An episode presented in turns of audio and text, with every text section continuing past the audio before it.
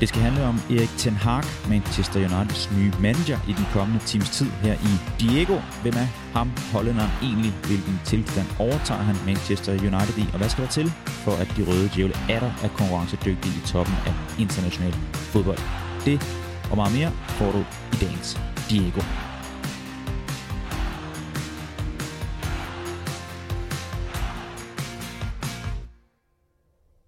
Are you watching closely?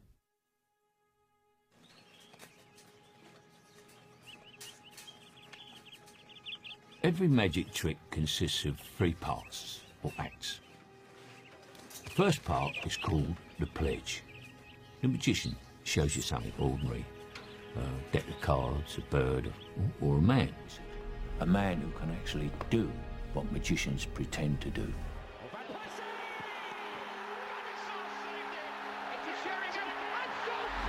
He shows you this object. Perhaps he asks you to inspect it. To see that it is indeed real. Yeah, unordinary. Normal. But of course, it probably isn't. The second act is called the turn. But Fundamentally, the club is broken on and off the pitch. Now, you're looking for the secret, but you won't find it. Because, of course, you're not really looking. You don't really want to know. You want to be fooled. For United, it is horrifying. It gets no worse than this. But you wouldn't clap yet. Because making something disappear isn't enough. You have to bring it back. That's why every magic trick has a third act. The hardest part. The part we call prestige. The United board need to back him. Give him the time and the resources to implement his philosophy. And trust me, trust me, it's gonna get bad before it gets good. And a lot of people's heads will turn. But this is a man that has shown that with time, he'll get you playing a very attractive style of football. He'll turn average players into quality ones. And he'll win. Trust him in the transfer market because he will definitely prioritize profiles over big name signings. Van Beek. And Tadic! Ajax have their boots on the throats of the champions. They'll come out and start saying things like, oh, he doesn't play the United way. The United way is winning, okay? And this man has shown with time and patience, he can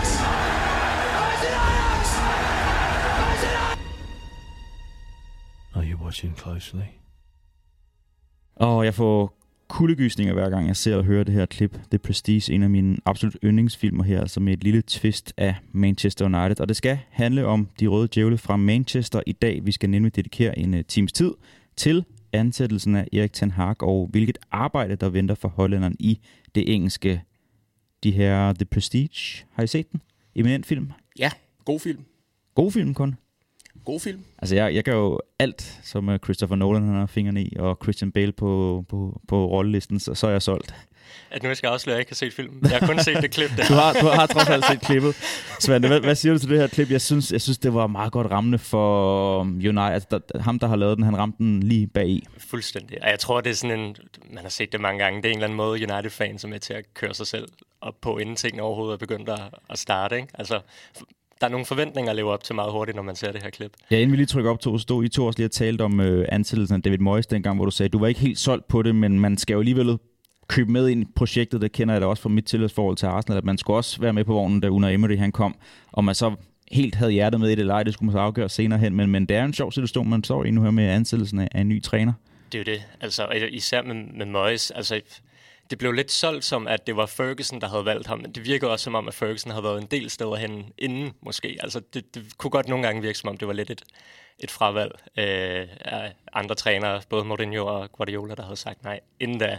Men altså, man finder jo altid nogle gode grunde til, hvorfor det er en god beslutning. Øh, og det har man gjort i mange Ja, det, er år rigtigt. efterhånden. det, skal jo pakkes ind på den rigtige måde. Det er Det, det. øh, det er jeg jo enig. Altså, det er jo klart, når, når der kommer et Man kan ikke komme og sige, at Moyes han var fjerdevalget i, i præsentationen af ham. Nej, det kan man ikke, men man kan, altså, så længe Ferguson er involveret i en eller anden beslutning omkring Manchester United, så, så, så klinger det bare bedre. Øh, så er jeg jo fuldstændig enig. Altså, processen, den er vi jo ikke helt inde i, og der, vi, der ved vi i hvert fald den dag i dag i 2022, at der også var et par prominente herrer, som var på, på brættet i forhold til at kunne få det job dengang. Jeg skal lige præsentere jer to, men jeg bliver lige hængende, Francis. Du siger en god film. Altså, hvad, hvad skal vi så op på? Hvad, hvad er en eminent film for dig? Åh, oh, yes, den, sidste eminente film, jeg så, Ja. det var, hvis jeg udtaler det rigtigt, fordi den har rigtig mange udtalelser, men den kommer på baggrund af det der det, af bøgerne, og så er computerspil, jeg spillede. Den, Ja. den var fremragende. Ja. Den synes jeg faktisk var eminent, fordi det var det er lidt sci-fi, og det er uden det splat. Øhm, den, er, den er æstetisk enormt flot, og så er der bare eminent skuespil. Den kunne jeg godt lide. Det er den seneste, jeg har set. Men Jeg, jeg tror kun, jeg har spillet spillet, men der, kan, der hed det Dune, ikke? Dune. Ja. Ja. så det, men jeg. Du ved, jeg, Ja, ja, ja. ja. Så selv skuespillerne... Der er også en apostrof til sidst, ikke? Nej, Nej, okay. det er der ikke. Nå, den har jeg ikke fået set. Nej, det skal Jeg, se. jeg har fået to børn, så jeg har ikke set film siden 2017. Øh, men ellers, nu tager du mig på sengen, men ellers er jeg, jeg er jo en... Øh, altså, jeg, jeg ser rigtig mange Du er film. en filmmand. Ja. Godt. Så lad mig da lige få præsenteret, hvem stemmerne, I har hørt, tilhører den der her, der står for mig. Det er dig, Francis Dico, tidligere fodboldspiller, og nu blandt andet fast stemme her i uh, Diego. Vi skal tale om Erik Ten Hag i dag. Øh, I løbet af din karriere, der tilbragte du fire år i Holland. Hvor var Erik Ten Hag henne, uh, dengang du, du spillede i, i Holland?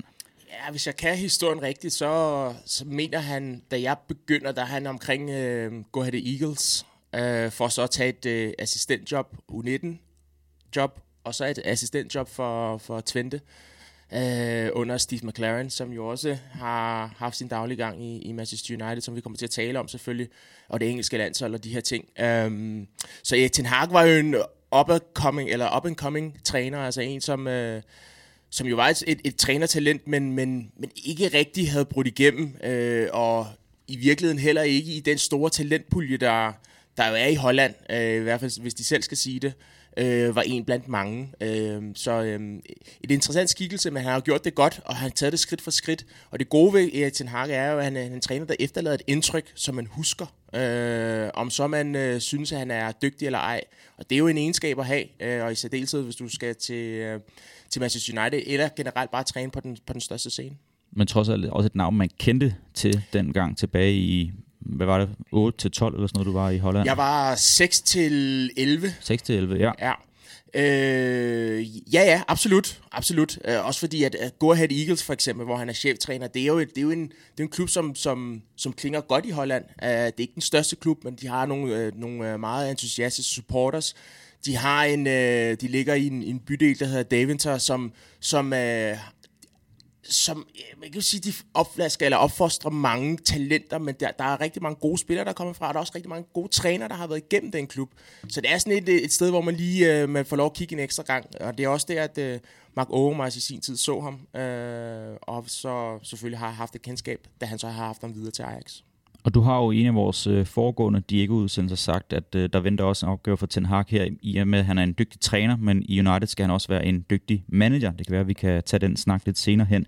Lad mig lige få præsenteret vores øh, anden gæst i dag. Det er dig, Svante Vettergren, journalist hos DR, og så en af medstifterne på podcasten Djævelens Advokater, der jo, ja, som navn indikerer, beskæftiger sig med Manchester United. Velkommen til. Jo, tak. Tak for invitationen. Selvfølgelig. Svante, øh, I fik en sejr i mandags over Brentford, men øh, tør jeg spørge ind til, om der fortsat spiger et håb om, om Champions League i, øh, i den her sæson? Øh, normalt vil jeg sige, at jeg er ret stor optimist, men jeg tror, man skal være altså, kæmpe jubeloptimist for, for stadig at tro på, at United kan, kan nappe den fjerde plads. Øh, skal være ærlig at sige, jeg tror, det er en måned eller to siden, at jeg sidst rigtig troede på, at United øh, kunne nå at kvalificere sig til Champions League. Det er måske også det, der har gjort, at de sidste par måneder har været så tunge, fordi man, man sådan, det er sådan en beskyttelsesmekanisme, man sådan distancerer sig følelsesmæssigt lidt. Det kender det jeg altid som, som Arsenal-fan. Vi plejer at nå februar måned, når vi har tabt til enten Barcelona eller Bayern München i Champions League dengang. Arsenal var i Champions League og sagde, okay, next season, sagde man så allerede i februar. Der var langt til, at den nye sæson begyndte i øh, august måned. Velkommen i klubben. Hvordan har det, altså, hvad har det været for en sæson at være fan af Manchester United i? Det har været en tung sæson. Øhm, jeg tror også, det handlede om, at det måske virkelig var en af de her sæsoner, man har haft størst forventninger til som United-fan de sidste mange år, fordi man jo sikrede sig den her anden plads sidste sæson. Og selvom man måske godt vidste, at, at det var en overpræstation, så tror jeg, at de færreste havde forventet, at United kunne synke så dybt på så kort tid. Det har virkelig været, øh, været hårdt at sluge. Øhm, også fordi man siden Ferguson, man har haft de her perioder, hvor man netop bare distancerer sig fra det hele, fordi det bliver virkelig tungt og trist. Det havde man både under Moyes og Van Gaal og Mourinho. Det er første gang, jeg har prøvet det to gange på en sæson. Først i efteråret under Solskjaer, og nu igen her i løbet af foråret under Ranjek. Øh, og det synes jeg nærmest er det værste at opleve som fan, det er, når man ikke, altså når man reagerer stort set på samme måde, uanset hvilken anden mål, der bliver scoret i. Jamen, jeg synes, det, øh, grund til, at det bliver skuffende for mig, det er jo på baggrund af den her fine præstation, om så det var en overpræstation eller ej sæsonen før. Men det er jo også, fordi de går ud og agerer på transfermarkedet. Altså er ude i et vindue, som man normalt vil sige, de får nogle spillere ind, hvor de får adresseret nogle problemer. De vil gerne have noget kreativitet ud på kanten i forhold til Sancho. De vil gerne have en styrmand nede i forsvaret øh, i forhold til Varane. Og det, og, og, og det, er, jo, det, er, jo, det er jo spillere, som, øh, ja, hvis vi tager Varane, som er en vinder, en serievinder, øh, og Sancho, som jo nærmest har lagt Bundesligaen ned, bare for at nævne to navne, og så henter man oven i købet Cristiano Ronaldo tilbage. Og, og, og de ting sammenholdt med det, der er været leveret inde på banen, både under Solskjaer og, og selvfølgelig Ranjek, det, det er jo det, der krakelerer billedet af, at der er, eller det er det, der, ja, i virkeligheden, at der er styr på det. Øhm, og det er, jo, det, er jo, det er jo ærgerligt, øh, fordi en ting er, hvis du ikke spiller ordentlig fodbold, men noget andet er, hvis det virker som om, at rekrutteringen er fuldstændig forkert i forhold til, hvordan både Manchester United har spillet øh, i deres bedste periode, men også i forhold til, hvordan den nuværende træner, altså Ranje, gerne vil spille. Det, det, det virker som et kæmpe moras, og det er, jo, det er jo det, der bliver skuffende for så stor en klub. Svend, du nævner Francis Cristiano Ronaldo. Selvfølgelig kan vi ikke komme udenom ham, også i den her snak her. Jeg har faktisk et spørgsmål til dig, som der, der slog mig lidt, at øh, nu, nu nævnte jeg mit tilhørsforhold til Arsenal, at hvordan vil jeg have det, hvis han kom til Arsenal, nu har han selvfølgelig en fortid i United også, men, men han tager også mange overskrifter, når jeg tænker, at, at hvis jeg i min omgangskreds skulle tale med nogen om fodbold, de ved, at jeg interesserer mig meget i fodbold, Arsenal, hvis han var der, så tænker jeg, at 8 ud af 10 spørgsmål vil være rettet mod Cristiano Ronaldo, og ikke om nogle af de gode historier, der måske har været for klubben her. Har det også været tilfældet i United, at, at mange af de spørgsmål, du blev mødt af, det er blevet sådan, nå, han gør det ikke så godt, ham Ronaldo, eller skal han være der, skal han ikke være der, sådan noget. Han, har han egentlig ikke også taget for meget plads, end hvad godt har været? Jo, men jeg tror også, der har været så meget andet negativt i den her sæson, som der også er blevet taget fat i. Der har ikke været så mange gode historier nødvendigvis, udover Ronaldo. Men jo, han har fyldt meget, øh, og man ved også, at man, man stikker hånden ind i et vipsebo blandt United-fans, når man tager den her diskussion op, fordi holdningerne til ham er så, er så store. Øhm, og jeg kan sagtens... Og del det også, eller hvad? Ja, og del det. Ja. Øh, jeg tror, jeg tror, øh, jeg tror, det er meget delt, om man ligesom tænker, at det her det er fantastisk, eller det her det er fuldstændig forfærdeligt. Øhm, jeg kan sagtens forstå de fans, der har virkelig dyrket og elsket hele det der nostalgitrip, der har været omkring ham. Men rent sportsligt har jeg hele tiden haft svært ved at se de gode grunde til at hente ham tilbage. Øhm, og i forhold til det, vi snakker om hele det her projekt, jeg tror måske på en eller anden måde også, det kan have været med til at gøre situationen svær for Solskær, fordi øhm, hvilken forestilling er det, man har haft om det her projekt Solskær? har haft det hele tiden været, at det var et projekt, der var på vej til at skulle noget. Og når man så henter Ronaldo og Varane og Sancho, så giver man også et indtryk af, okay, det er nu, det gælder. Ja. Det er nu, vi virkelig skal præstere. Og når de så kommer til, og Solskjaer ikke kan leve op til det, så koster det også bare på en anden måde, fordi United har haft dårligere perioder før de sidste mange sæsoner, men der har det på en eller anden måde været mere acceptabelt, fordi man var på vej til noget. Jeg synes, det er interessant uh, i forhold til, til Cristiano og negativitet eller positivitet, fordi der er jo noget historie forbundet med ham. Men, men jeg kan jo godt lide, at du kommer ind på, at der har været så meget omkring Manchester United, at, at, at det, er sådan, det er sådan en del af mange ting. Altså, vi, vi glemmer jo helt en af dem, som skulle, virkelig skulle være fanebager, øh, i hvert fald på den lange bane, Mason Greenwood. Altså sådan en historie for eksempel, oven i alt det sportslige, som, som foregår, eller mangel på samme, altså det har bare forstærket, det, mm. alt er bare faldet ned, i, altså sådan fra, fra en klar himmel i virkeligheden, fordi Manchester United jo på overfladen i hvert fald, eller sådan det vi kan se, havde en fin sæson sidste sæson, og så lige pludselig, så ligner det bare, alt er ved at brænde sammen. Det, det, det er faktisk utroligt, hvor hurtigt det er gået, og hvor mange negative historier, der har været. Øh, og hvis jeg må lige må knytte en kommentar til, til Cristiano, jeg er jo, jeg, altså jeg må indrømme, jeg er jo kæmpe fan jo. Øh, og jeg, kigger måske ikke på det med, med, med, med den der passionerede brille. Jeg ser bare på det, på det sportslige output af på en mand, som har været i gamet så lang tid. Der er så mange kilometer i hans ben, og alligevel har han sulten, og alligevel, som jeg siger, han er en af de få spillere, som trods alt har præsenteret sig på en ordentlig måde. Om så hans presspiller er i orden eller ikke er i orden. Hans lederskab kunne man godt ønske sig en lille smule mere af. Men det, det kommer ned til, det er, at han er købt ind til at skulle lave mål og ændre projektet til at blive et her og nu, og det synes jeg faktisk, han har, han, han har gjort. Øh, det synes jeg langt hen ad vejen, han har gjort. Men det er også sjovt med Ronaldo, fordi han, han har scoret mål, og man kan ikke komme udenom. Han har virkelig reddet United røv mange gange i den her sæson. Øh, så man kan sige, at han er god til at slukke ildebrænde. Jeg tror bare, at det der er tvivlsspørgsmål, er, hvor mange af de ildebrænde er han selv med til at starte. Altså netop det her med, at han kommer ind, og man kan sige, hvad man vil om Maguire som leder, men det fungerede før han. Han var lederen på det her hold sammen med Bruno Fernandes. Det virker til, at hierarkiet har ændret sig i klubben. Hvad har det betydet? Øh, jeg synes også, at United var begyndt at opbygge en fed dynamik i offensiven før det her med. Altså var det sidste sæson at Greenwood og Martial og Rashford til sammen flere mål end Liverpools fronttrio, ikke? Den dynamik kommer han også ind og påvirker, og hans mål, mål gjort op for det. Det er svært at sige. Altså hele, denne her, altså hele det her indtryk af, af projekt, og hvordan man har set på det. Øhm, så, så jo, han har reddet Uniteds røv og scoret mange mål, men jeg synes, det er svært at vurdere, om de gør op for det, han potentielt også koster er meget godt billedsprog det her med, at han, han slukker en brand, men mens han gør det, antænder så to i baggrunden et eller andet sted. Altså, det, det er sådan, ja, meget godt, øh, meget godt øh, billedsprog der. Vi skal tale om Ten Hag senere hen, Svend. Har du, har du nu sagde jeg, The Prestige, har du set den der bar-sang, der er med, han allerede, han har allerede fået sin egen sang. One Hag, One Hag two Hag, og så helt op til Ten Hag. så, så, så, det er på plads i hvert fald, at han har fået en, en sang, inden han, øh, han har hoppet ind i sit virke nu. At du siger det her med, at der har været rigtig mange negative historier omkring Manchester United. Francis nævner også den her med Mason Greenwood forfærdelig sag. Øh, Rashford har ikke rigtig rejst sig efter de øh, hadbeskeder, han blev udsat for hen over sommeren, da han brændte det her straffespark i EM-finalen.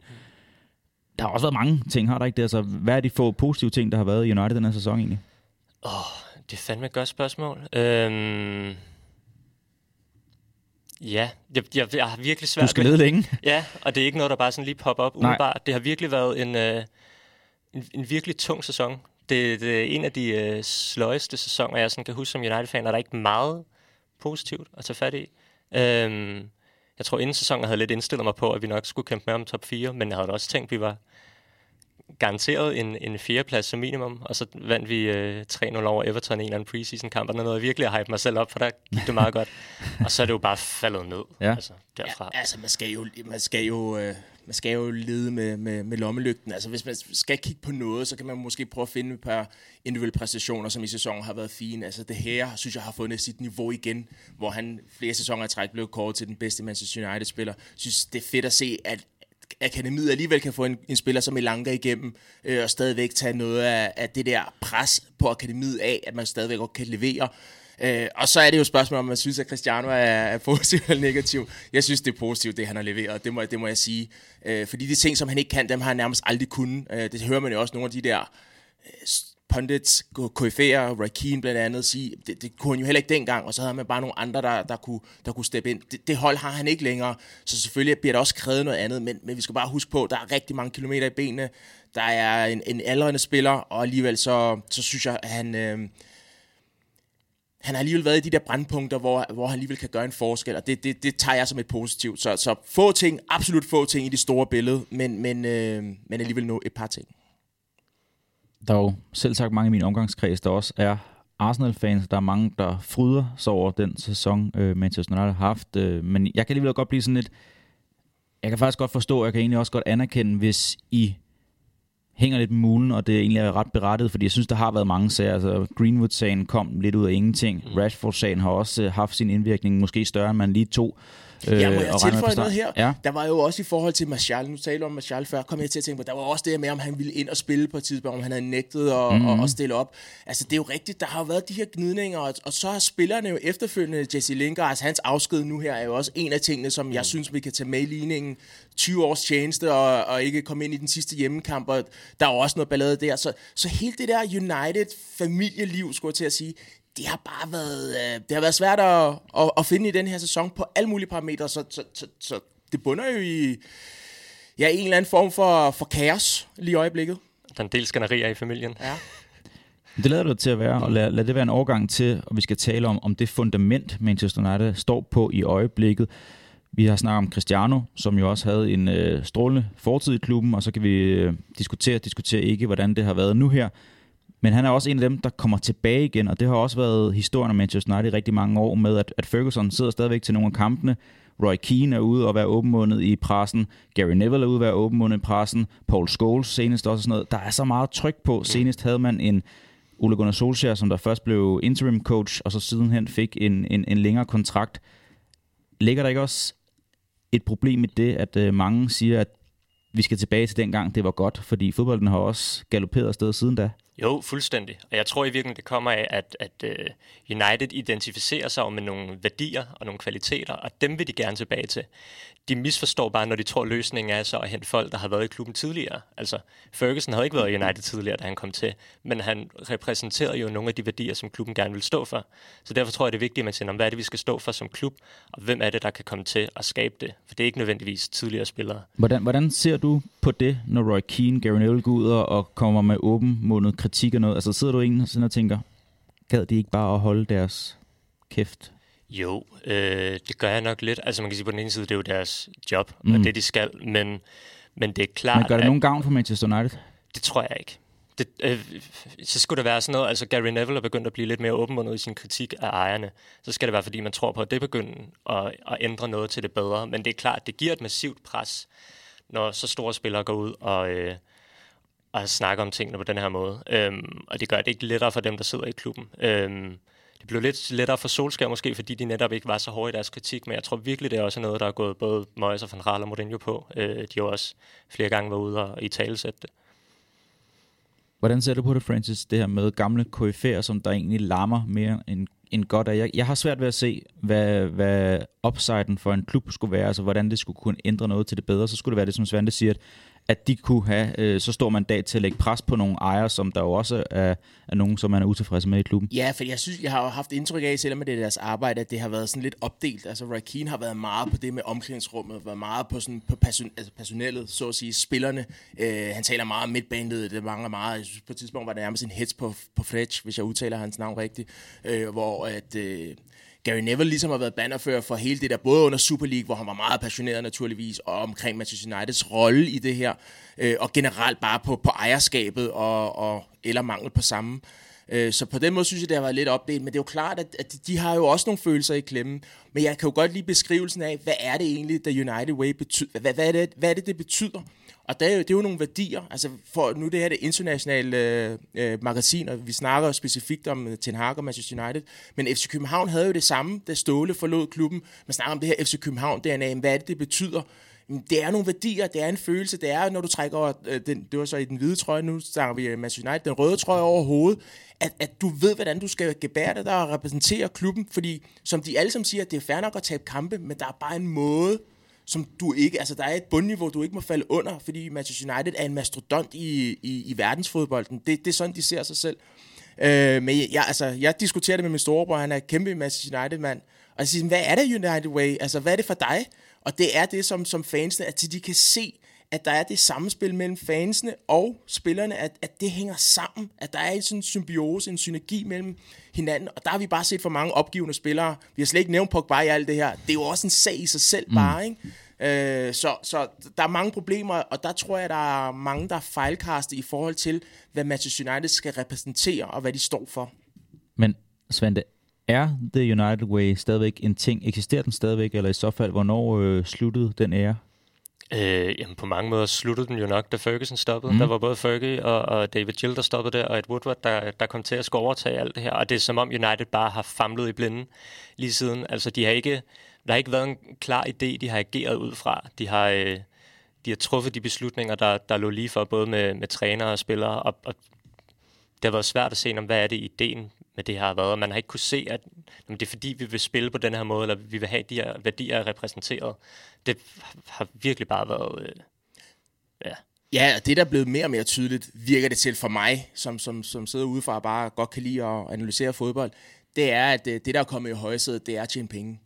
Øh, det virker til, at den er, sådan, den er kapitalistiske tankegang er blevet vundet mere og mere øh, indpas kontra hvordan skal vi egentlig udvikle på spillestilen? Her handler det om, hvordan skal vi øh, udvikle på forretningsgangen, sådan så vi hele tiden kan, kan lave det her store overskud, hvilket er fair nok. Altså når du er ejer af klubben, så, så, så er det jo også en forretning, og det skal hænge sammen. Øh, men nogle gange vil jeg sige, og oftest vil jeg sige, at hvis det sportslige er rigtig godt, så kommer det økonomiske også. Selvfølgelig forretning med. Ja. Det har man set det øh, flere gange i hvert fald. Den her sportslige ledelse, eller måske retter mange på samme svand. Den har været meget tale om i de seneste par år, måske mm. siden du siger, at, at David Gill og, og Ferguson tog deres tøj og smuttede. Kan du ikke lige prøve at rise navne op på nogle af dem, der skal lede og styre Manchester United øh, dags dato? Jo, øh, det er jo en lidt sjov størrelse, fordi der har været så mange ændringer på det seneste. Senest med, med to ledende figurer inden for, for scouting-afdelingen, der er blevet opsagt, og det samme med Matt Judge, der ligesom har været øh, øh, i spidsen for, for forhandlinger med både øh, transfers og, og spillerkontrakter. Øh, men den helt store ændring kom jo, da Ed Woodward sådan fratrådte sin stilling her i starten af året efter, ellers har været CEO siden 2013. Øhm, og så er det jo hans, hans gode kompagnon Richard Arnold, der har overtaget den position. Og man kan sige, på papiret er det måske ikke i virkeligheden en, en meget bedre mand. De har nogenlunde samme faglige baggrund og har ikke nogen sportslig erfaring.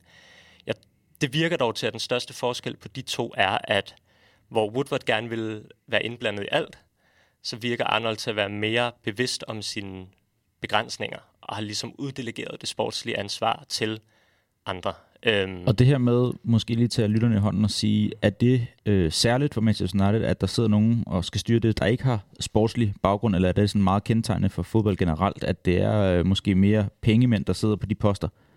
Det har i hvert fald været United. Mit indtryk er ikke, at de er lige så styrende i, øh, i andre klubber, i hvert fald ikke sådan veldrevne øh, klubber. Øh, man ser jo det andre folk i både City og Liverpool, der sidder og styrer det sportslige. Øh, og det er det, man som United-fan sidder og håber på sker nu. De ansatte jo øh, John Murdoch som sportsdirektør for øh, et års tid siden, øh, men det virker til, at han ligesom først er rigtig trådt ind i sin rolle nu. Øh, og det virker også til, at det er ham, der er den ledende figur i forhold til det, der forhåbentlig bliver et nyt sportsligt øh, projekt i United. Så han er ligesom bannerføren på, på det her, det har været ham, der har været involveret i ansættelserne af både Ranjik og, øh, og øh, Ten Hag. Øh, og derudover så er der Fletcher, der er tiltrådt som teknisk direktør. Så er der Rangnick, der nu har fået en lidt uklar øh, konsulentrolle. Ja. Og så er United også ude at sige, at vi skal have en visesportsdirektør, der ligesom kan aflaste Murdoch med nogle af de her opgaver. Så det er ligesom dem, der forhåbentlig kommer til at, at, øh, at stå for at lede United sportsligt fremover. Og det er nogen, der er synlige sådan på daglig, ugenlig basis. Det var også nogle af kritikpunkterne med Glaciers, at de sad et eller andet sted over i USA og, og styrede det sådan lidt, lidt, lidt fjernt.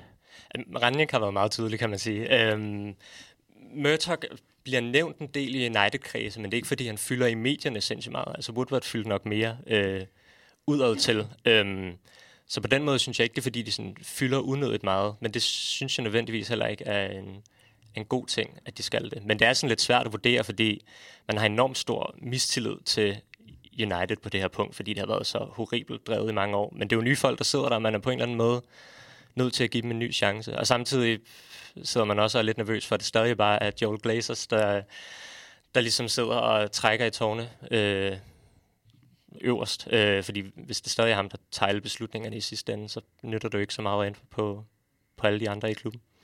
Og det er jo også derfor, at Ten Hag's rolle bliver så vigtig at få defineret, og han får langt flere nøgler i det nøglebund, der er i Manchester United, end bare den ene, som hedder, at du er cheftræner. Altså han skal ind og han skal have et større mandat, end man lige kunne forestille sig, øh, fordi at det er så uklart, hvem der egentlig har de rigtige kompetencer, hvis det er rent sportsligt i hvert fald. Skal... Også sin egen stab med så også, i så fald? Absolut. Absolut, hvis det er det, der er ønsket. Øh, det er jo ikke altid, det er det. Øh, vi ser det meget i udlandet, vi ser det ikke så meget i Danmark for eksempel, at man, man ligesom dikterer, at det, det her, det skal ske. Men men hvis, du, hvis du vælger den kurs, som hedder Erik Ten Hag, så kan du ikke gøre det halvt. det kan du ikke på grund af hans personlighed, det kan du ikke på grund af hans trænergærning. Det kræver altså, at du, du har et samspil, hvis ikke han har nøglerne selv, så har han et samspil med en sportsdirektør. Det er også derfor, jeg sagde ideelt. Sådan er det jo ikke blevet, men ideelt i en fantasiverden, og der ikke var sket det med Mark Overmars, som der var sket, så var det altså med Mark Overmars, og så er det med, hvad hedder det, Edwin van der Sar, mm-hmm. tilbage til Manchester United. De tre sammen, så kunne du virkelig øh, lave et, et, et, et dream team. Sådan er det ikke, og det er også derfor, du må ikke begrænse ham på hans tekniske stab. Øh, fordi han er nødt til at have nogen, som forstår øh, og kan udfordre ham på de rigtige ting øh, nede i omklædningsrummet. Det er også derfor, jeg tror, han sparkede døren ind til de her interviews. Det er, fordi han er så klar i mailet i forhold til, hvad han vil. Og der er du nødt til at have nogle, nogle hjælpere, som forstår og, og kan øh, agere på samme frekvens, som han gør. Det er virkelig også noget af det, der måske gør mig mest positiv, det er ansættelsen af ham, fordi han slår mig ikke som en mand, der vil takke ja til det her job, hvis ikke han troede på, at forudsætningerne var der for, at han kunne opnå succes. Uh, jeg synes jo netop det der med hans, de interviews, han havde med, med klubben, hvor der var snak om, at på første møde, så havde han bare revet hele United scouting-arbejde fra hinanden og sagt, hvorfor det ikke fungerede. Og det er måske virkelig bare den rigtige mentalitet at komme ind med en, der siger, hvordan tingene skal fungere. Og, Og hvis måske det også ikke er allerede fået konsekvenser i og med, at to er blevet opsagt i deres stilling. det, det kunne man godt øh, tænke i hvert fald. Og det var jo også en, der, en, en ansættelse, der fik meget kritik. Altså Marcel Baut, som jo var øh, chef-scout øh, her til sidst. Han var jo assistenttræner under Van Gaal øh, dengang i, i 14 eller sådan noget, mm. må det have været, ikke? Øh, og så blevet i jobbet, og der tænkte man sådan, altså Van Gaal røg jo nærmest ud med på bagdeler og albuer, øh, og alligevel så blev han blev ved med at, at sige blive røv her, promoveret. tror Ja, blev ved med at blive promoveret. Øh, så, og, og, og der blev, jeg tror, at de fik sagt, at jamen, det er fordi, han har kunnet scout spillere, han har et bedre kendskab til de unge spillere, altså en hollænder, der har kendskab til unge spillere, øh, blandt andet scoutet Erling Haaland, og jeg tror, de nævnte, øh, nævnte de Ødegård faktisk, Øh, du og jeg kunne have set, altså Kenneth, kunne have set, at det var store talenter. Altså, du er nødt til at finde de der... Hallo, jeg har arbejdet som scout i Lyngby. Ja, okay. Altså, jeg har, okay, jeg har men øje for alle talenterne. Okay, men Svante og jeg kunne, op, kunne opdage de, den type spillere, ikke? Mm. Altså, det, det, det, det, er jo ikke ekstraordinært, så, så der har været rigtig meget, så jeg synes, det er fair nok, at, øh, at der også sker noget på chef scout department, at, at, at de, de er nødt til at, at gøre noget andet.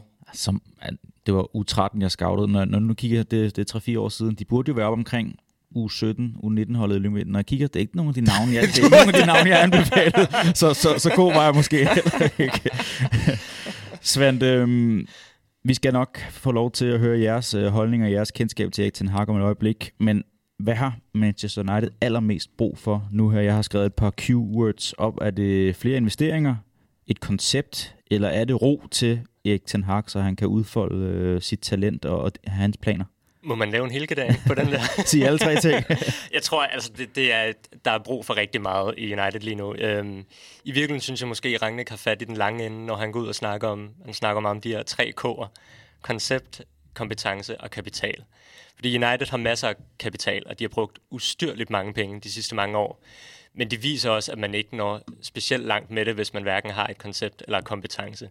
Øhm, og forhåbentlig er United ved at være der nu, hvor de er ved at gøre et koncept klar og begynder at få nogle kompetente folk ind. Og det er forhåbentlig derfor, vi ser nogle af de her ændringer, fordi der er også brug for investeringer, der er brug for ro til Ten Hag og alt muligt, men du er nødt til at have fundamentet på plads først. Øh, og det har ikke været på plads i United i mange år. Forhåbentlig er det ved at komme nu. Det tror jeg er, så koncept og kompetence er nok de sådan, første ting, der skal styre på i hvert fald. Så kan investeringer, ro og alt andet komme, komme derefter.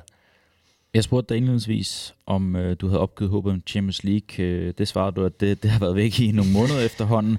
I ligger jo aktuelt øh, på de her yderpladser til europæisk fodbold i den kommende sæson. Der er også kommet en uh, turnering yderligere, øh, der har et år på banen nu her, Conference League, øh, hvor vi skal have en finale om, om nogle ugers tid.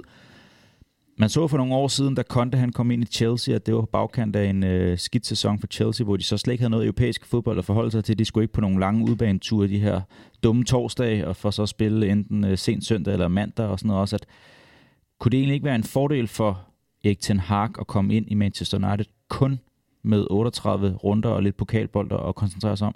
Bestemt. Altså, der er nok nogle ejere, der sådan rent økonomisk gerne vil, vil have noget europæisk fodbold. Men alligevel, altså United i Conference League, hvor, hvor, vil det nærmest ikke være værre for brandet, end slet ikke at være med? Jo, det, det ville det nok i virkeligheden, men, men der er sikkert stadig nogle penge i det, som de ejer vil være glade for. Men, men på mange måder, så tror jeg virkelig, det bedste ville være, hvis United kunne undgå europæisk fodbold. Altså Erik Ten Hag virker til at være en, der notorisk skal bruge noget tid på at implementere sin, sin øh, filosofi. Så jeg tror, at jo flere dage, at de har på træningsbanen, desto bedre. Også fordi, at, at Ajax er han måske kendt for at have en, have en trup, der har nogle, nogle øh, kloge fodboldhoveder. Øh, det kan man ikke ligefrem sige om United. Der er, der er de mere kendt for, for ikke at være sindssygt skarpe sådan, øh, på, hvordan man spiller fodbold nødvendigvis, eller hvordan man bevæger sig i forhold til hinanden. Så jeg tror, det bliver et stort arbejde, og jo mere tid de kan have til at træne, desto bedre. Tror Jeg synes, det er fuldstændig spot on. Øh, det, det er klart min holdning. Altså, folk undervurderer nogle gange træning, og i, i det engelske, der ved vi, der er så mange kampe, især hvis du spiller for topklubberne. De spiller hele tiden, og det er begrænset øh, med, hvad du tilbringer tid på, på træningsbanen. Og der har United, når de får den her nye, Manchester United, når de får den her nye øh, træner-manager, brug for at, at lære ham at kende. Og det er ikke gennem kampe øh, mod, øh, med al respekt, Randers for eksempel i, i Conference League. Øh, plus, jeg vil sige, at der kommer også et unødigt pres. Hvis de spiller nogle af de her sekunder, gør jeg i situationstegn, det kan folk jo ikke se, når det er en, en podcast, men øh, så er presset også på, at de, de skal vinde. Alt andet, det er bare at give øh, en masse støj om, at nu kan han ikke vinde det, og nu kan han ikke vinde det.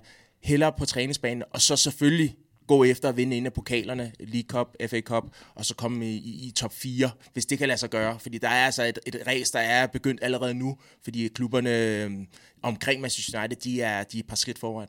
Det er jo netop det, fordi jeg tror, mange har et håb om, at hvis vi kommer med i Europa League eller Conference League, så kunne det også være en mulighed for at bringe nogle af de unge spillere i spil. Men når du kommer til som ny træner, så er presset bare så stort, for at du skal vinde. Det kan du måske tillade dig, hvis du har vundet en masse, og ja. du er på de tredje eller fjerde år. Ikke? Altså, det så man jo også med både City og Liverpool i starten, at altså under Klopper og Pep, de spillede også deres bedste hold i de her mindre turneringer i starten, når man stadig skulle bevise sig selv.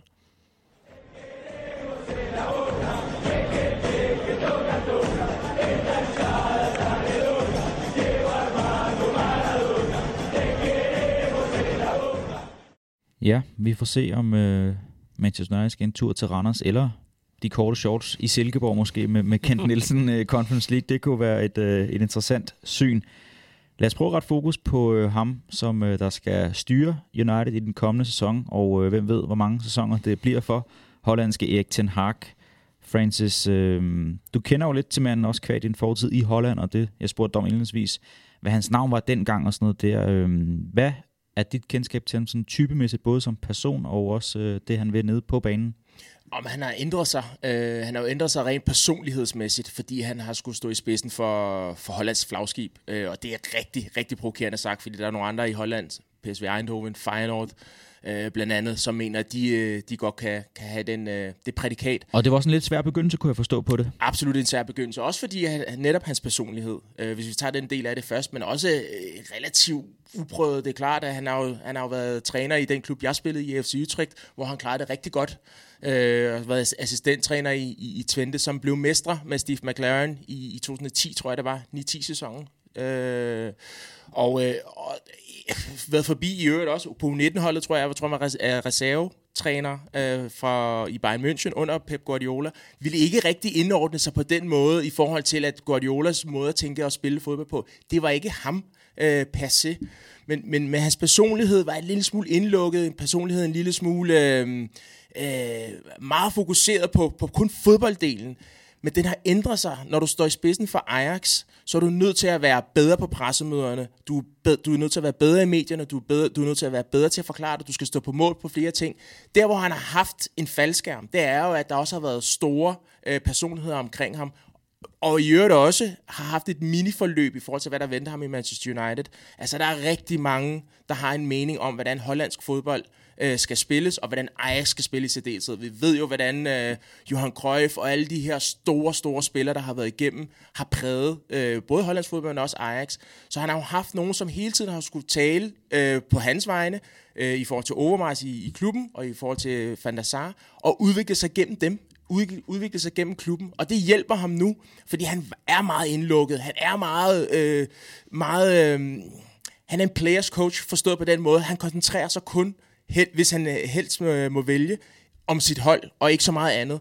Og der får han altså nogle udfordringer. Så jeg synes jo faktisk, at man kan se det. Man har kunne se, siden jeg var der dengang i Holland, til den træner, der er i den dag i dag, en mand, der har udviklet sig i forhold til både, hvordan han har gået klædt, hvordan han øh, gebærder sig i pressen, den måde, han også spiller med sit Ajax-hold, er også ændret. Øh, den måde, at han har med sin scouting-afdeling, som vi har talt om, er også ændret. En gang så var det kun unge spillere, Ajax kun unge spillere. De sæsoner, hvor det har været rigtig positivt, henter de Tadic for eksempel, de havde Hakim Ziyech, til ligesom at hjælpe de her unge spillere. Så den måde er der jo rigtig mange ting, som han kan bruge i Manchester United. Men den udvikling, som vi leder efter, den, den er han er stadigvæk i gang med, øh, i forhold til, at øh, det er jo en relativt, igen situationstegn, relativt gammel træner, som først nu er begyndt at komme på scenen. Forskellen er bare, at han stadig har sulten. Han har ikke vundet alt muligt, så hans alder betyder ikke så meget. Han er stadigvæk i gang med at udvikle sig. Måske også en interessant vej til først Ajax, og nu sidenhen Manchester United, han har taget. Altså, jeg har været, du har spillet flere kampe på øh, stadion Galgenvart. Rigtig udtalt? Rachenvart. Ja. Jeg har været der en gang. Ja. Øh, det slog mig faktisk, det, da han blev ansat, hvor jeg tænkte, ja, jeg har da set ham der sådan på, på, på tæt hold, og så fik jeg så undersøgt, han var Utrecht-træner engang. Jeg var nede og se en kamp, hvor de spillede mod Ajax. Mm. Øh, det er ikke nogen, man kan lide Ajax i, øh, i Utrecht der. Og de ender med at vinde 1-0 Utrecht. Øhm, jeg havde glædet mig til at skulle ned og se nogle Ajax-danskere. De startede alle sammen på bænken, men øh, Victor Fischer og Lasse Schøne og Donny van den Beek blev faktisk indskiftet i den kamp der. Men Ja, der er så meget Sebastian Allaire jo har spillet Sebastian for. Allaire spillede for Utrecht. Ja. Øh, Nasser Barasite, som ja. der var et gammelt Arsenal-talent også, og så øh, Løjven, der siden han kom til OB, også spillede ja. i, i midterforsvaret der. Øhm, men det slog mig faktisk, at, at, at det var interessant, den måde, han greb kampen an mod, mod på papiret overmagten i Ajax, at han havde stadigvæk nogle visioner i sit spil også og sådan noget. Har du haft uh, mulighed for at, at se ham på, på tæt hold, Svend, endnu? Øhm, jeg, har, jeg har en lidt sjov historie med Ten Hag faktisk. Jeg, øh, jeg faldt over ham rent tilfældigt tilbage i sådan noget... Øh, det var i starten af 2018, lige inden han... Øh, ja, han var lige blevet Ajax-træner på det tidspunkt. Øh, jeg sidder tit og finder fodboldnyheder på Reddit, og der var nogen, der så havde lavet et, øh, et langt indlæg omkring, den her hollandske manager skal I holde øje med, han bliver det næste store. Og der er rigtig meget af sådan noget på Reddit. Men alligevel så faldt min interesse lidt for det, og så sad jeg og læste, og læste jo bare igennem hele hans karriere, og synes virkelig, det var interessant, så jeg begyndte sådan så småt at følge Ajax. Og du synes, det var interessant lige på bagkant af Luis van Gaal i, i United? Ikke flere hollændere, tænkte du?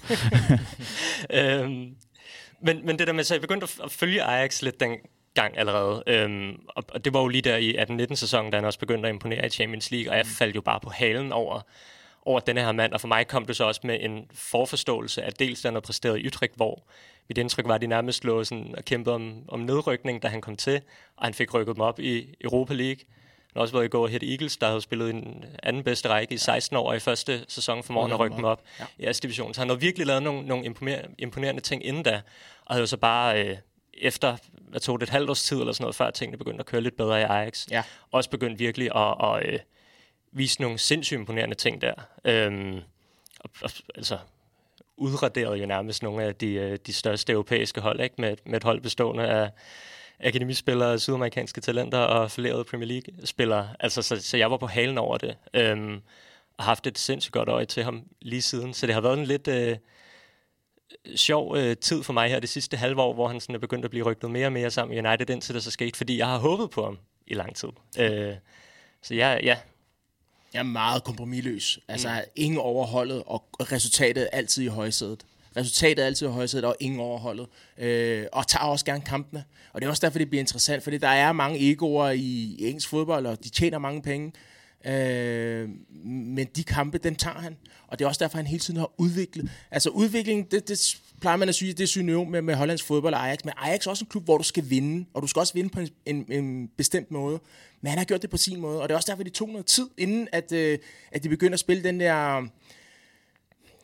Jamen, det, det, det er også lidt vildt sagt, fordi nu skal jeg passe på med Rosen for meget, for der er rigtig mange dygtige trænere, mange dygtige ajax men den der, den der Johan Cruyff mod 2.0, altså hvor der er noget aggressivitet, der er noget personlighed, der bliver brugt nogle unge spillere, men der er også det her rutinerede, som holder folk ansvarlige. Øh, der er et hierarki, der står alt det der kaos, der kan være i store klubber. Vi ser det i Bayern München, vi ser det i Barcelona, vi ser det nogle gange i Real Madrid. De der store klubber, hvor der også er kaos, det har han bare holdt væk fra sit hold.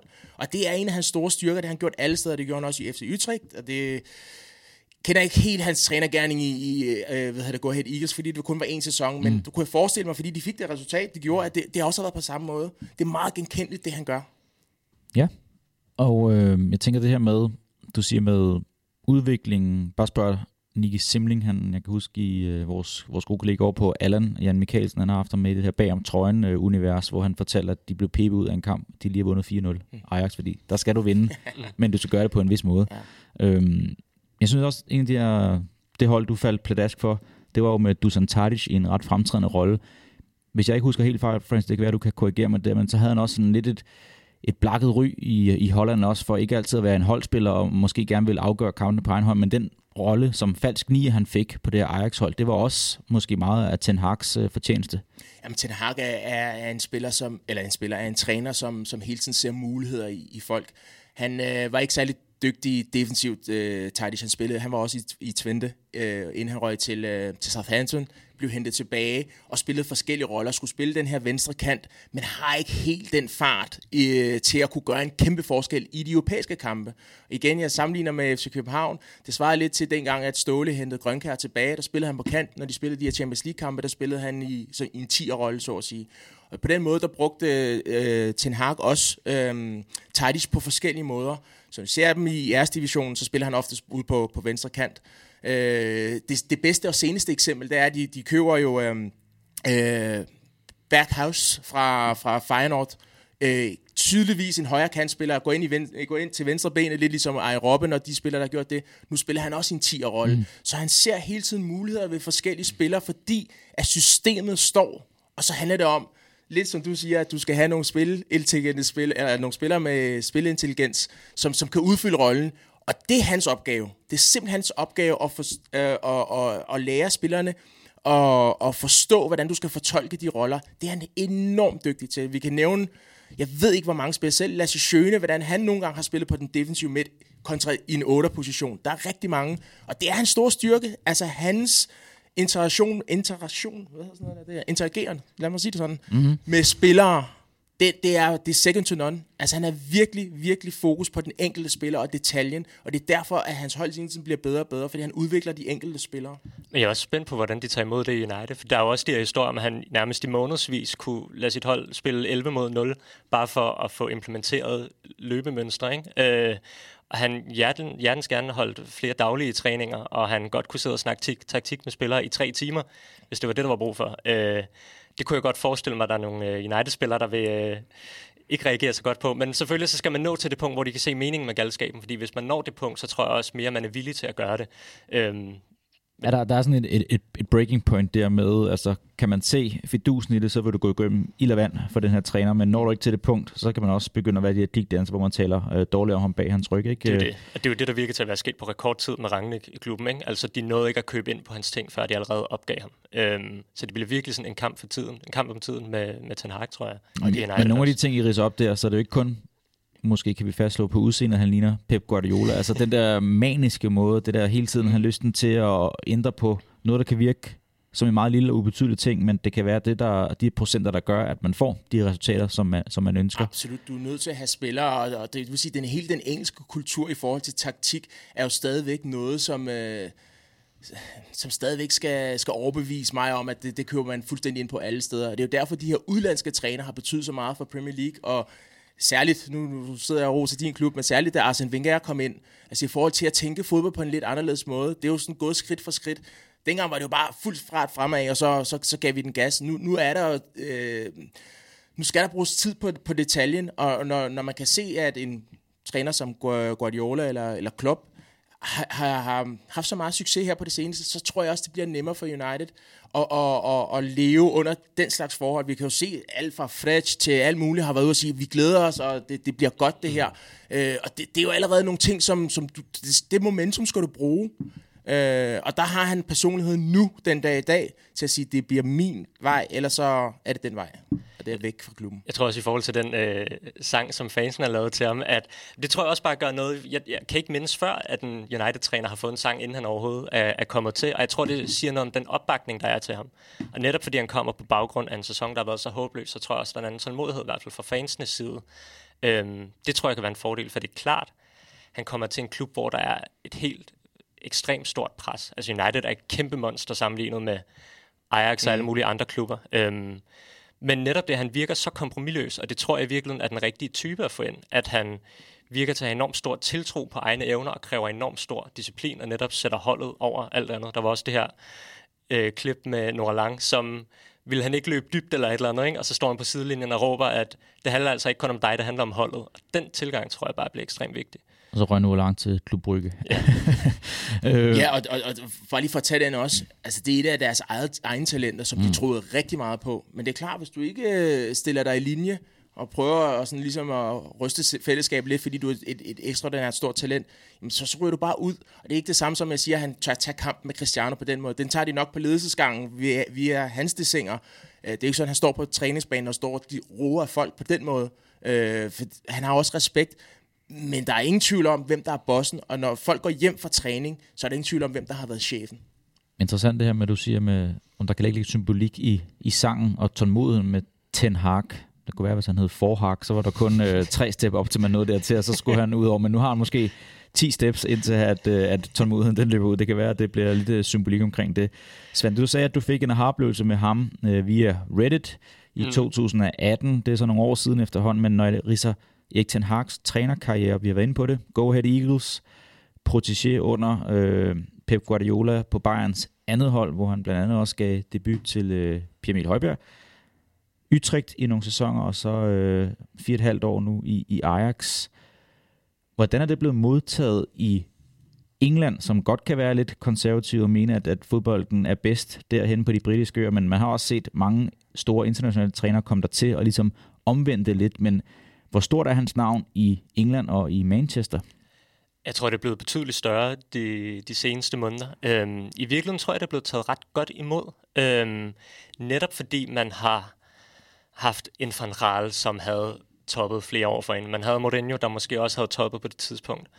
Øhm, så har der været Pochettino, der ligesom virkede til at være den anden kandidat, men hvor det også var lidt sådan, om så ville han komme til efter noget, der ikke var kørt skide godt i PSG. Jeg tror, der er en friskhed over Ten Hag, og det tror jeg i virkeligheden er rigtig tiltrængt for mange fans, og det tror jeg øh, bliver værdsat, at man får en til, der virker til ikke at have toppet endnu. Og han har jo det her sådan, han er 52 år og har sådan lidt et sjovt karriereforløb, ikke? fordi han, når man er ældre end Pochettino for eksempel, men virker til først at skulle tage sit helt store skridt nu. Øhm, jeg, jeg tror på mange måder, at der er mange fans, der er glade for det her, at det, man får en til, der ikke har været i sin helt store klub endnu. Hvor ligger du hen i debatten om, er det Pochettino, der har sagt nej til United, og så gik vi med Ten Hag, eller er det den omvendte vej, man har gået?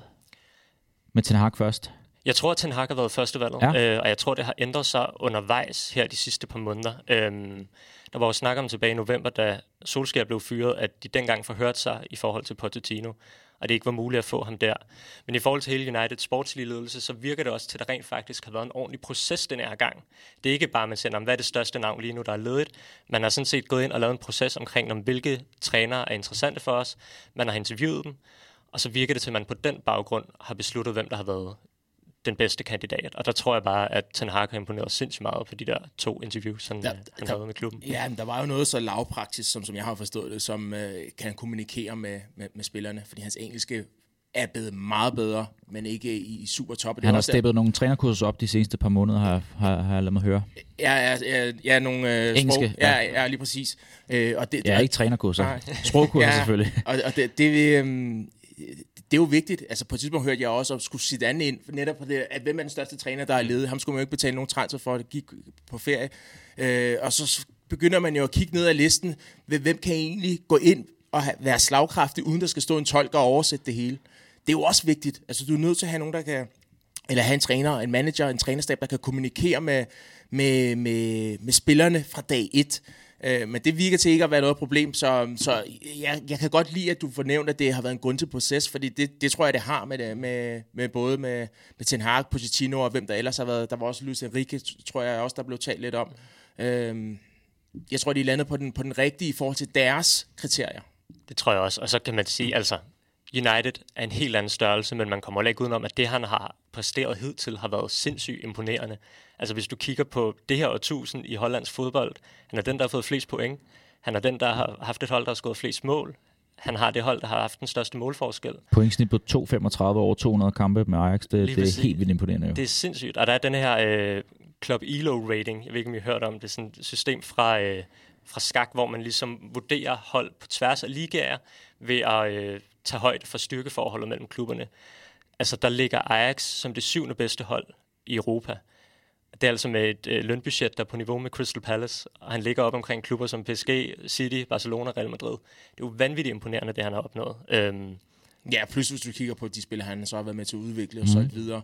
Øh, snakker om den, igen om scouting department, altså det, det, det, det er ikke han, det er ikke ham, der scouter, øh, det er ham, der siger god for, om han kan bruge dem eller ej i sidste ende, men, men hele den her rekruttering af de brasilianske spillere, særligt Anthony, som også har været på tale, til at komme til Manchester United. Han tager med fra Ajax. Altså de her spillere, øh, David Neres havde de også, øh, de, de finder og bruger spillere, som passer perfekt til den måde, han gerne vil spille på. Og det, det, der må man sige, selvom at Manchester United er et kæmpe monster, så er der rigtig mange af de ting, som han har set fungere i Ajax, som han, øh, altså den plantræning, blueprint, det tager han jo med øh, i forhold til at få tingene til at, at køre på, den, på en god organisk måde. Det kan da også være, at øh, nu skal han lige klare frisag med Everton, men at Donny van den Beek, han glæder sig til et gensyn med, med Erik Ten Hag. Tror du ikke det i forhold til øh, de chancer, ikke chancer, han har fået øh, under Ranjek og Solskjaer? Det tror jeg helt bestemt, og jeg tror, det her det bliver en, en øh, livlinje for ham. Altså, jeg tror, der var meget snak om det, om han ikke kunne præstere, fordi han ikke har, haft, ikke har spillet under Ten Hag, eller er det, fordi han ikke er dygtig nok til, til Premier League. Det får man at se nu. Øhm, jeg er spændt på det i hvert fald, for jeg tror, han, han er en spiller, der virkelig har fungeret godt i et ret bestemt system og en bestemt rolle. Ja, jeg, tror, jeg, jeg, jeg, jeg kan godt blive lidt i tvivl. Altså ikke så, så meget om Van der Beek er en dygtig spiller eller ej, for det er han. Øh, men, men det er klart, når Ajax spiller, når Ten Hag og Ajax spiller mod nærmest hvilket som helst hold i, i den hollandske æresdivision, så har de bolden hele tiden. Øh, og de løb, Van der Beek kan lave, er jo ikke nogen, som han på samme måde har tid til i, i Premier League, når Manchester United har spillet, fordi at de, de ikke har bolden, eller de har bolden, men det er jo ikke sådan, at de dominerer, ligesom Manchester City gør. Og han er dygtig fra at løbe fra feltets kant og ind mod mål, og, og, og så gør sig gældende der. Så det kræver altså, hvis han skal levere på den måde, som vi husker, dengang, hvor at Mas, uh, Ajax var tæt på i Champions League-finalen, det var med 18-19-sæsonen, så skal Manchester United spille på en helt anden måde, end, øh, end det, de har gjort nu. For ellers så, så kommer han ikke til sin ret. Lad os prøve her afslutningsvis at øh, se lidt frem mm. og Leje, han er blevet ansat. Vi ved ikke helt, der mangler et par brækker for plads i forhold til Uniteds slutplacering, om det bliver Europa, ikke Europa, hvad for nogle forudsætninger han har for den kommende sæson, men øh, vi har talt om, du sagde lige, at de har ikke bolden og dominerer så meget som City gør, men han har jo fundet en vis inspiration fra Pep Guardiola, også i forhold til formationsvante og i forhold til, hvilke spillere du kunne se, der kunne passe godt ind, altså nuværende United-spillere. Hvem, hvem tænker du, der, der har nyt godt af, at ansættelsen netop blev af Erik Ten Hag? Udover Van de Beek, måske. øhm, og det er jo stadigvæk et stort spørgsmålstegn også, i og for sig. Det er det fuldstændig. Øhm, og det kommer jo an på, altså hvis han, hvis han overfører det, vi har set i Ajax til... En 4-2-3-1 måske, med, med det her flydende formationer. Ja, og alligevel så synes jeg, det er sjovt, fordi hvis man kigger på det her 18-19 Ajax-hold og 21-22 Ajax-holdet, så adskiller de sig også på nogle punkter i forhold til, hvem er det, der øh, er sådan vigtige opbygningsspil og alt muligt. Så jeg tror også netop, han er god til at se, hvad er det for nogle spillere, han har til rådighed, og få dem til at passe ind i et system. Øhm, jeg tror, at jeg tror, Sancho får gavn af, at der bare kommer et system, der er noget mere velfungerende end det, han har spillet i den her sæson. Så tror jeg faktisk også, at Luke Shaw er en spiller, der kan have gavn af det her. Øhm, han har haft en forfærdelig sæson i år, men var enormt vigtig sidste sæson i forhold til Uniteds opbygningsspil. Øhm, og tænker du også det her, at, at der kunne man tage lidt paralleller for Guardiola, der gerne vil nogle gange have sin backs ind og være enten en midtbanespiller eller en, en tredje midtstopper, så at sige? Det tror jeg, og det er jo virkelig lidt den rolle, som Blind er blevet brugt i Ajax i den her sæson, hvor han har været øh, enormt vigtig og essentiel i opbygningsspillet. Og jeg kan sagtens se sjov spilintelligensen er måske ikke den samme hos de to spillere, men jeg kan sagtens se ham indtage den samme rolle. Øh, så jeg tror, at de to spillere, tror jeg særligt, det vil, vil kunne gavne. Ja, altså, skal han have gang i Rashford? De har en juvel der. Rashford er også en spiller, som Ten Hag kan bruge. Han har noget fart. Han er, det er en ærlig spiller. Du kan bare se, at han er drænet for selvtillid. Han har ikke lyst til... Det, ligner, det ligner ikke, at han har lyst til at spille fodbold øh, for Manchester United i øjeblikket. Men det er jo en, en spiller, som han kan gøre en forskel på den allerstørste scene. Og, og ham tror jeg kommer til at hjælpe. Jeg kan også godt se, at, øh, at Bruno Fernandes øh, kan, kan blive genoplevet. Øh, vi skal ikke så langt tilbage, så var han en af Premier Leagues altså, bedste spillere. Ikke bare et navn, men simpelthen fordi han leverede øh, varen. Øhm, så der er flere spillere, men, men det er jo sjovt at se, altså hvis, hvis vi laver en øh, sammenligning med, med, med Manchester City og Guardiola, hvor mange penge han ikke har brugt på forsvarsspillere. Det er der, jeg øh, er, bliver allermest øh, sådan, hvad, hvad, hvad gør han? Hvad, hvad for nogle typer vil han bruge? De skal helst være, være stærke forsvarsmæssigt, men de skal også kunne spille den ud bagfra. Øh, altså på højre bak situationen, der lå øh, Wan-Bissaka, det er jeg måske ikke så sikker på. Der bliver snakket lidt om Denzel Dumfries øh, fra, fra Inter. Er det en type, man, man, man kan bruge? Og når jeg ser, hvordan han spiller sin højre bakposition i Inter, så vil det passe rigtig, rigtig godt. Hvor vil han lægge sin, den største del af sin, sin, sin transferpenge? Er det på midtbanen, hvor der skal være noget mere styring? Frankie de Jong, sådan type. Du er nødt til at have nogle positioner på banen, som helt tydeligt definerer, hvordan du vil spille. Altså, det, det må ikke bare være en, en, en, en angriber, for eksempel, som, som bare venter på, at han lige skal lave det sidste, bare spark bolden Det, det, det definerer ikke så meget. Du er nødt til at have nogle centrale pladser, hvor vi får se, hvad øh, Ten Hag øh, vil. Men der er helt sikkert spillere i truppen nu, som, øh, som kan, der kan spille på den måde, han, uh, han spiller på. Ja, hvis det med Dumfries bliver sådan noget, så jeg håber da ikke, at, at de der, der bliver købt ind som højre bak i Inter, de køber hus dernede. De skal bare lege et hus, fordi de er der så åbenbart kun i en sæson ja. først med Hakimi, og så hvis Dumfries så også skal videre nu her.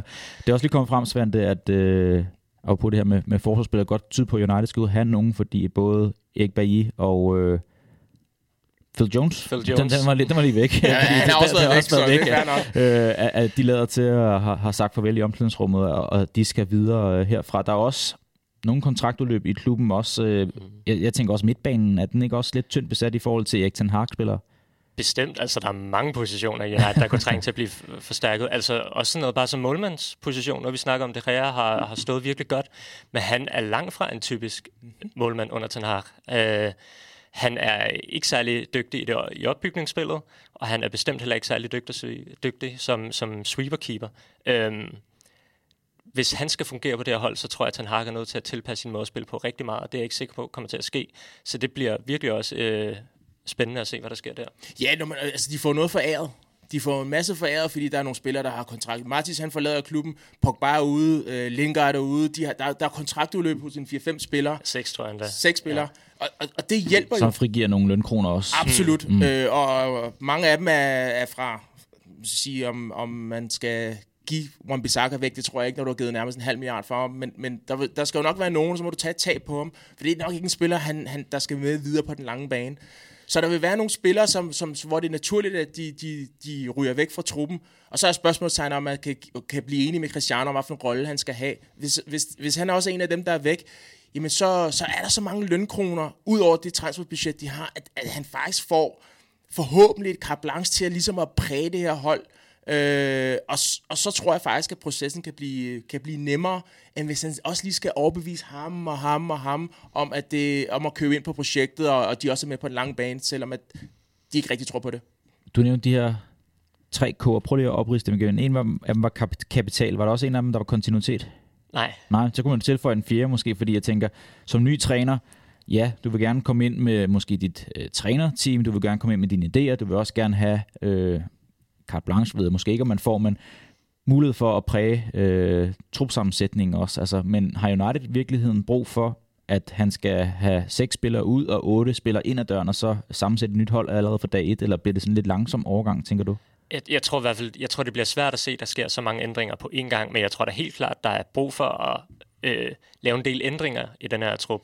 Øh, Men så kræver det også, at han får tiden og ro til den, og ikke kun får bare halvanden år til at bevise sit værd. Det gør det helt bestemt. Og jeg tror måske virkelig det vigtigste er, at han siger, "Nå, hvad er det for nogle typer, der kan fungere i den måde, jeg gerne vil spille fodbold på. Så kan det godt være, at Dalot ikke er den bedste højreback, men han kan måske godt praktisere nogle af de ting, jeg gerne vil, hvor at, om det kan Wan-Bissaka ikke, jamen, så må jeg starte med at få Dalot til at fungere.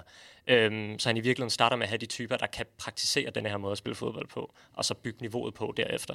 Det tror jeg bliver tilgangen, fordi det er svært at skulle udskifte 10 spillere på en, på en sæson.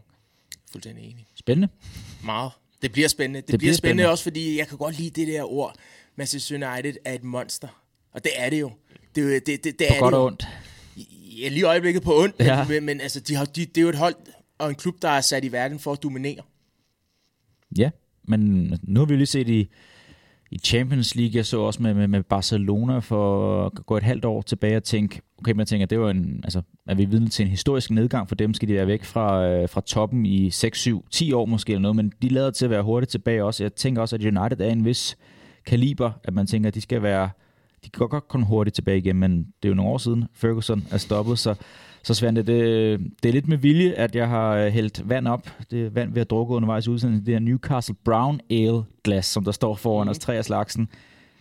Newcastle er også en spiller i det her. Jeg tænker, det her top 4-race, som øh, United jo også har været og er en del af os, det er jo bare blevet ekstremt kompetitivt. Der er rigtig mange, der byder ind på den her plads. Vi ser hold lige nu måske to, to og en halv, der er bedre end Manchester United i øjeblikket. Hvad, hvad tænker du, at det nye spiller som Newcastle kommer ind? Er det et hold, som du reelt frygter sådan på den semi-korte bane?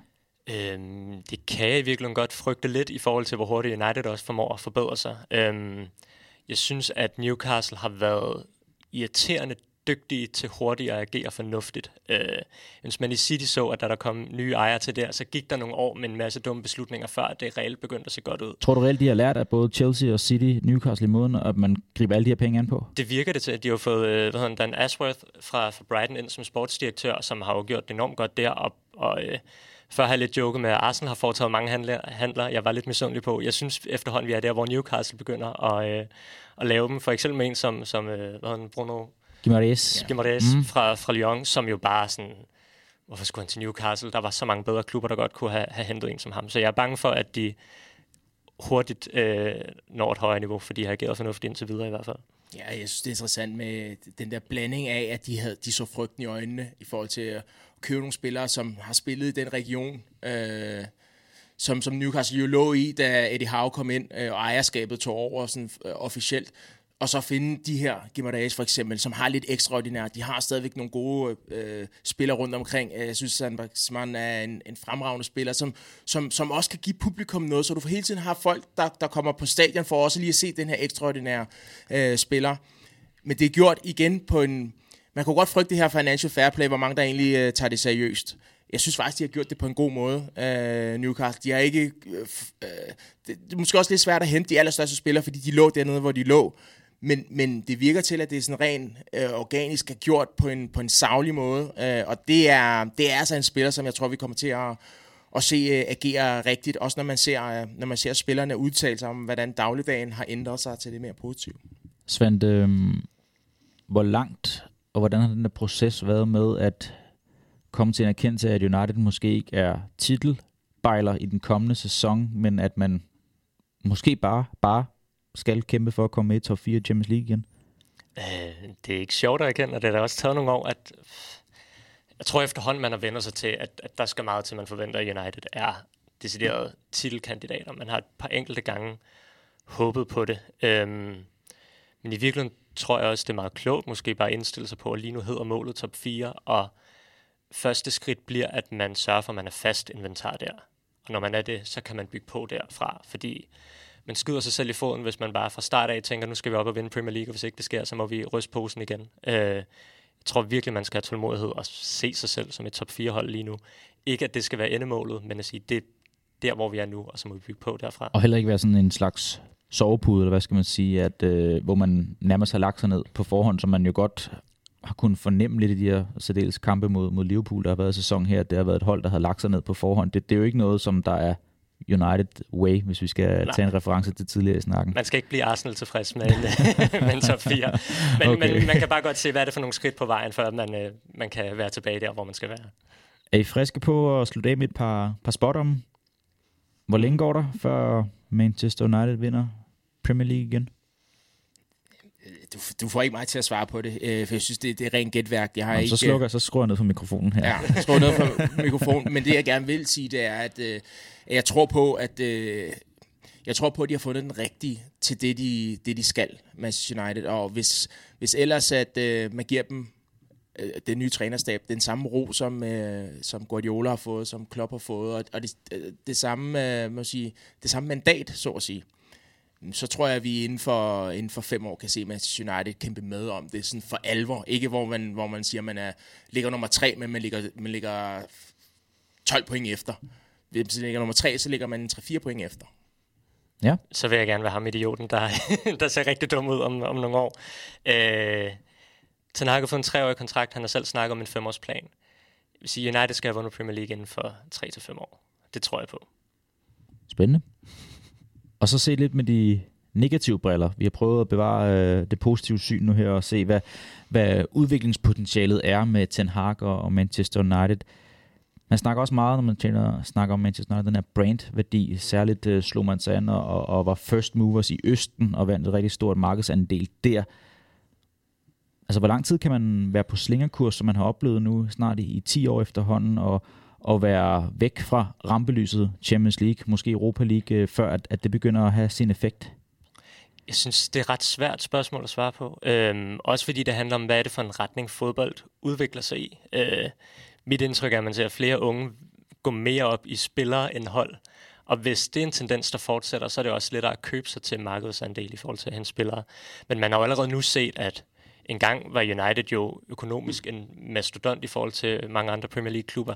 De har jo ikke den samme fordel længere rent økonomisk. Øh, der er der allerede begyndt at blive hentet ind på dem. Så, så det er klart, at det har allerede sat sig. Jeg tror også, at man i Østen for fem år siden stort set kun så United, tror jeg. Nu mit indtryk er, at der er langt flere City-trøjer, end der var dengang. Altså så udviklingen er jo i hvert fald allerede sket. Hvornår det tipper, det handler rigtig meget om, hvordan tingene sådan udvikler sig fremover. Forhåbentlig kommer Ten Hag og ind og gør den diskussion irrelevant. Fedt.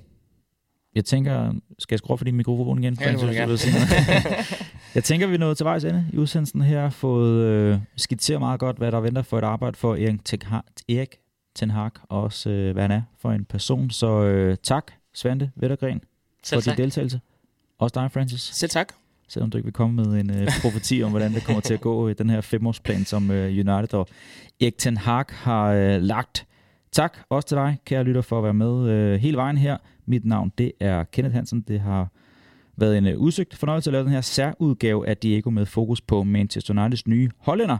Francis, du og jeg og Morten Denved er tilbage på øh, mandag morgen med en ny omgang af Diego med ønsket om en øh, rigtig god weekend. Så høres vi ved.